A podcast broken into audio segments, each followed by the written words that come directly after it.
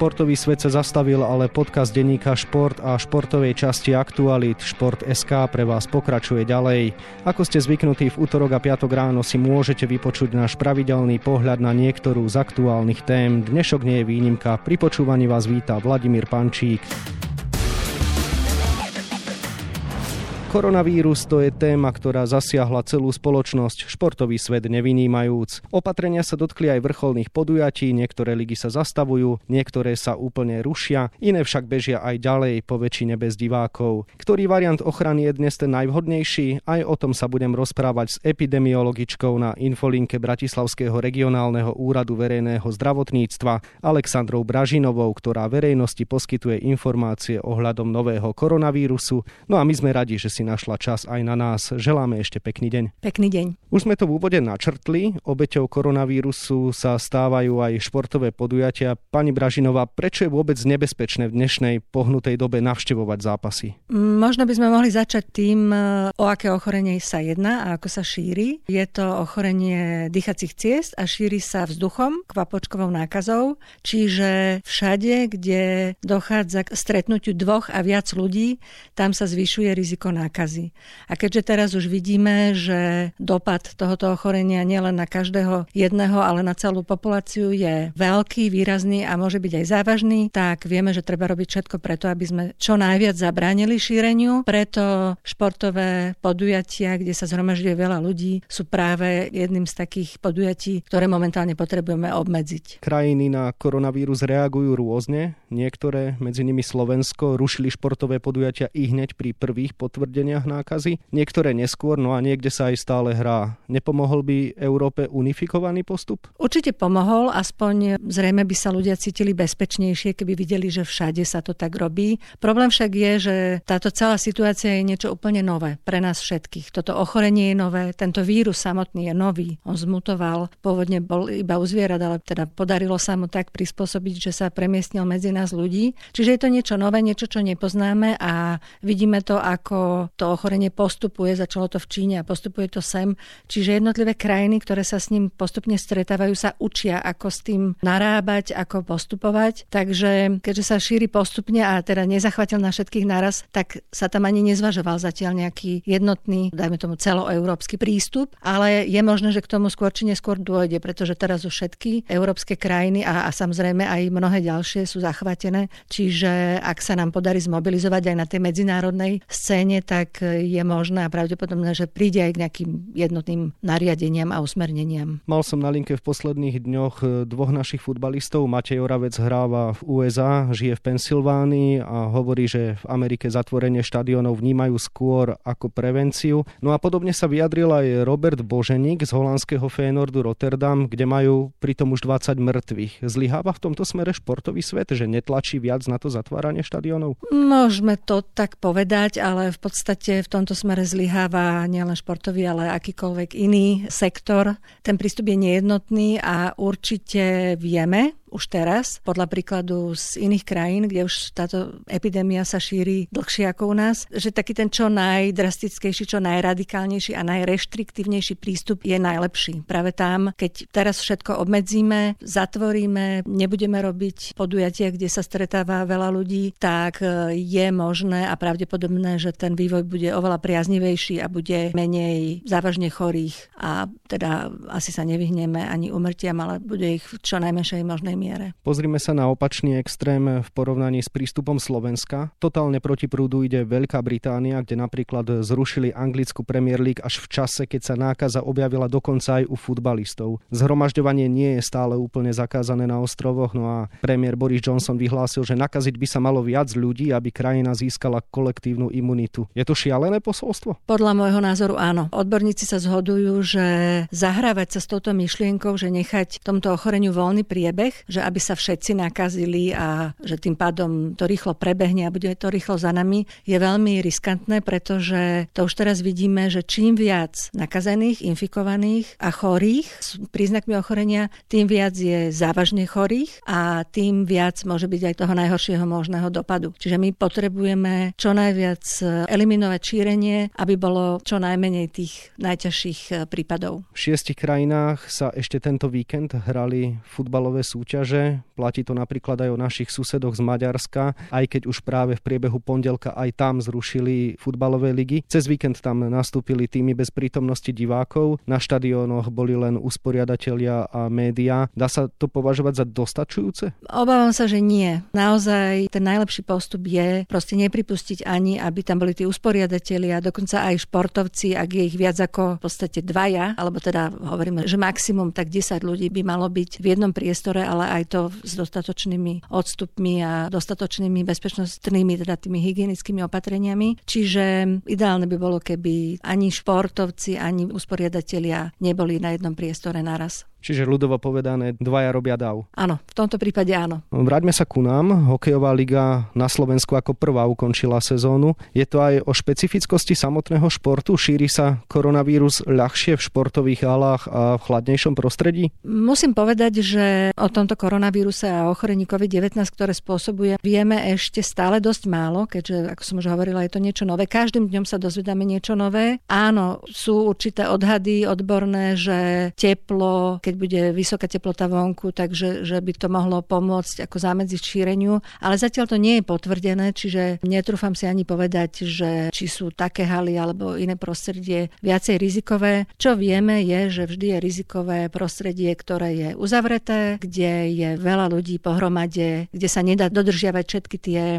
osobné, ochranné, hygienické opatrenia, o ktorých teraz stále hovoríme. Čiže v podstate nemusíme rozlišovať medzi hokejovými štadiónmi, futbalovými štadiónmi či športovými halami, jednoducho všetko zavrieť, to je jediné správne riešenie. Áno, presne tak. Ako by mali postupovať individuálni športovci? Aký je váš pohľad na to? Majú sa prerušovať aj súťaže, ja neviem, v lukostrelbe, gymnastike a podobne? Podľa môjho názoru áno. Ako teraz je naozaj tá kritická doba, kedy potrebujeme úplne obmedziť akékoľvek stretávanie ľudí. Čiže úplne ideálne by to bolo, keby sme teraz všetko stopli a naozaj disciplinovane vydržali. Bohužiaľ nevieme povedať, ako dlho. Ten prvotný odhad, že 2 týždne je určite veľmi krátky. To sa bude s najväčšou pravdepodobnosťou predlžovať. Ale zase, keď to vydržíme disciplinovane naozaj a nebudeme to porušovať, tak je šanca, že sa nám to podarí dobre zvládnuť. Tento týždeň zasadajú veľké športové asociácie. Medzinárodná hokejová federácia sa bude zaoberať zrušením majstrovstiev sveta, ktoré usporiada v máji Švajčiarsko, a Európska futbalová únia bude riešiť odklad júnových majstrovstiev Európy, ktoré sa majú usporiadať naprieč celým kontinentom. Myslíte si, že táto téma je ešte predčasná, alebo sa do mája, respektíve júna naozaj nedokážeme vyrovnať s touto nákazou? Nemám kryštálovú gulu, čiže naozaj ťažko je to povedať. Ja osobne si myslím, že do mája je príliš krátka doba. Máme viaceré scenáre, ktoré už teraz namodelovali matematici a bioštatistici, že ako sa toto ochorenie bude vyvíjať. Také tie najlepšie odhady sú pol roka, že za pol roka by sme mohli dúfať, že už bude výskyt tohto ochorenia klesať a už by sme sa mohli pomaly navracať k normálnemu životu. Ale naozaj, to je veľmi ťažké predpovedať teraz. V súvislosti s majstrovstvami Európy vo futbale mi napadla ešte jedna otázka. Oni sa prvýkrát uskutočnia v novom formáte a to znamená, že sa budú hrať naprieč celou Európou, teda od Dublinu po Baku, a rovnaké prirovnanie by sme mohli použiť v súvislosti od severu k juhu, čiže to je asi ešte o to ťažšie, že? Určite áno, pretože ako som už spomínala, tá epidémia putuje, niektoré krajiny sa už viac menej z toho dostávajú, ako napríklad Čína, ale v niektorých krajinách ako u nás to ešte len začína. Čiže veľmi ťažko predpovedať, kedy to už bude v celej Európe v takom štádiu, že budeme môcť už začať uvažovať o obnovení všetkých podujatí, ktoré boli plánované. Predstava cestujúcich fanúšikov, jeden deň tam, druhý deň tamto, epidemiologom asi až vlasy dúbkom stávajú, je tak? Presne, táto predstava je desivá. A čo letné olympijské hry v Tokiu, ako je na to možno Japonsko? Viete si to vôbec predstaviť, že by to Japonci dokázali pripraviť? Nie, ja osobne momentálne si to neviem predstaviť. Poďme ďalej. Náš triatlonista Richard Varga cez víkend pretekal v Austrálii a boxeri ešte aj teraz bojujú o olympijské miestenky v Londýne. Varga sa vyjadril, že mal pochybnosti vôbec, či urobil dobre, keď sa postavil na štart. Mala by podľa vás dnes vychádzať iniciatíva aj od samotných športovcov, keď už nie sú schopné urobiť konkrétny verdikt autority? Neuškodilo by to. Viete, toto je výnimočná situácia a všetci, aj tie autority, sa učia a učíme za pochodu, ako to riešiť. Čiže určite pomôže, keď sa športovci jednotliví nejak proste zosynchronizujú a sami vyvinú nejakú iniciatívu. Takže určite to len prospeje. Nielen športoví fanúšikovia sa pýtajú, dokedy budú bez zábavy, ale samozrejme aj športovci, dokedy budú bez svojej obživy. Takže otázka znie, už ste čo tu naznačili, dá sa vôbec predpokladať nejaký scenár ústupu koronavírusu? Ťažko povedať, už som teraz spomínala, tých scenárov je viacero. Je aj taký rýchly scenár, to je práve to, čo britský premiér Boris Johnson naznačuje, že nechá to voľne v populácii prebehnúť. Tam sú odhady, že za 3 mesiace by mohlo byť potom, ale teda tie dôsledky by boli naozaj zlé. Tam by bolo veľa úmrtí, veľa ľudí s ťažkým zdravotným poškodením a veľmi by to bolo náročné pre zdravotnú starostlivosť, pre tú urgentnú, ťažkú, náročnú a nákladnú zdravotnú starostlivosť a personál. Skôr odhadujeme, že je lepší scenár takého pomalého, ale vytrvalého a veľmi disciplinovaného boja, ale tam, ako som už spomínala, taký ten optimistický odhad je tých 6 mesiacov. Kedy by sa vôbec podľa vás mal športový život vracať do bežných kolají?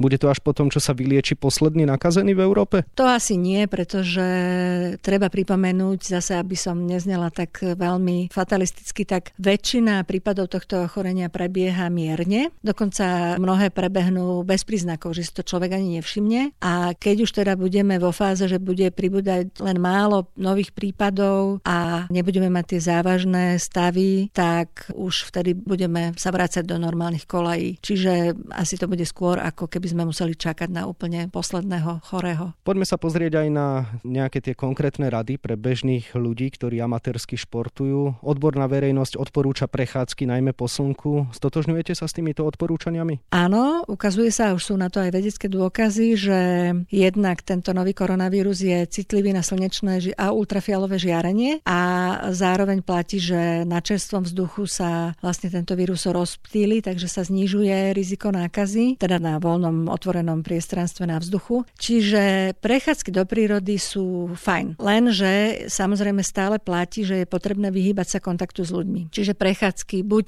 každý sám, alebo iba s tými členmi domácnosti, s ktorými normálne bežne človek žije. Takže žiadne skupinové akcie, ja neviem, opekačky a tak ďalej. A teraz to vyzerá, že všetci sa presunú z domácnosti von, lebo sa budú chcieť teda vetrať a byť na vzduchu, ale stále platí, že je potrebné dodržiavať odstup minimálne 2 metre, dokonca už sa ukazuje, že aj na väčšiu vzdialenosť je ten vírus schopný sa preniesť. Čiže proste udržiavať odstup jeden od druhého. Stále platí, že treba si prekrývať dýchacie cesty, nos a ústa minimálne rúškom, ideálne respirátorom alebo teda aspoň rúškom. A keď nemáme, tak aspoň šatku prekryť nos, ústa. Rukavice nie sú potrebné, len je teda potrebné, aby si človek po návrate domov umiel ruky alebo vydezinfikoval. Cez víkend som sa bol prejsť po Kuchajde a stretol som veľké množstvo bežcov. Videl som, ako si chlapi medzi sebou zahrali futbal i tenis.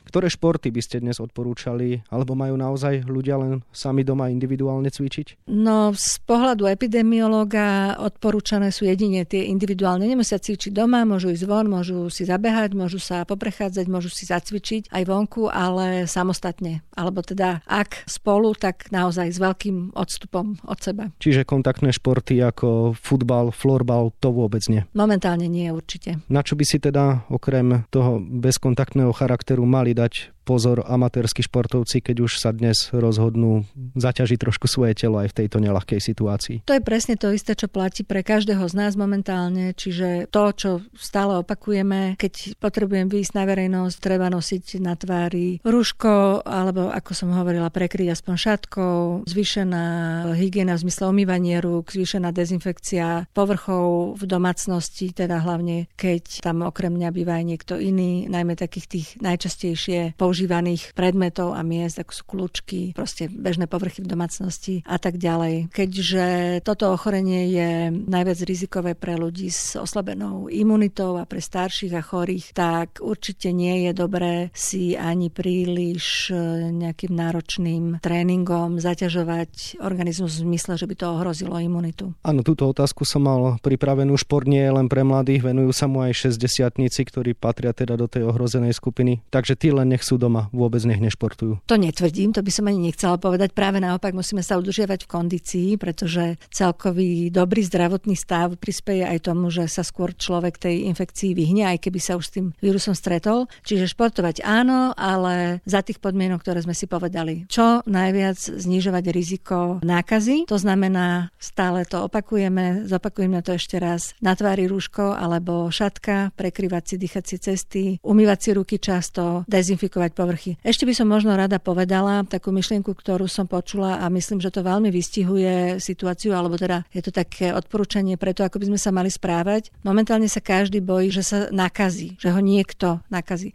Ale my by sme to mali otočiť, mali by sme si predstaviť, že my sami už ten vírus v sebe máme, pretože to riziko tu vždy je, už tu cirkuluje okolo nás a mali by sme sa každý z nás správať tak, aby sme my čo najmenej ohrozovali tých druhých okolo nás. Pretože ja môžem byť fit, môžem mať kondíciu perfektnú, ale keď stretnem nejakého človeka staršieho, chorého, s nejakým ochorením, ktoré mu veľmi oslabuje imunitu, tak ja preňho spôsobujem riziko. Čiže buďme každý zodpovedný. Takže správať sa, ako keby sme boli chorí. Áno, presne tak. Hostkou v podcastovom štúdiu Športdeska bola epidemiologička Alexandra Bražinová, ktorej ešte želám pekný deň a najmä, ako sa v týchto dňoch často zdôrazňuje a skloňuje, najmä teda pevné zdravie. Ďakujem veľmi pekne, všetko dobré. Vydržme to, sme v tom spolu. Scenár dnešnej témy sme naplnili, koronavírus a jeho zásah do sveta športu. Samozrejme, môžete sledovať aj prostredníctvom denníka Šport a Šport.sk.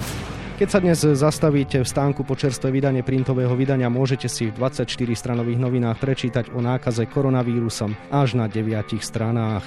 Futbalista Robert Boženik hovorí nielen o situácii v Holandsku, ale aj o tréningoch s legendou Robinom van Persiem.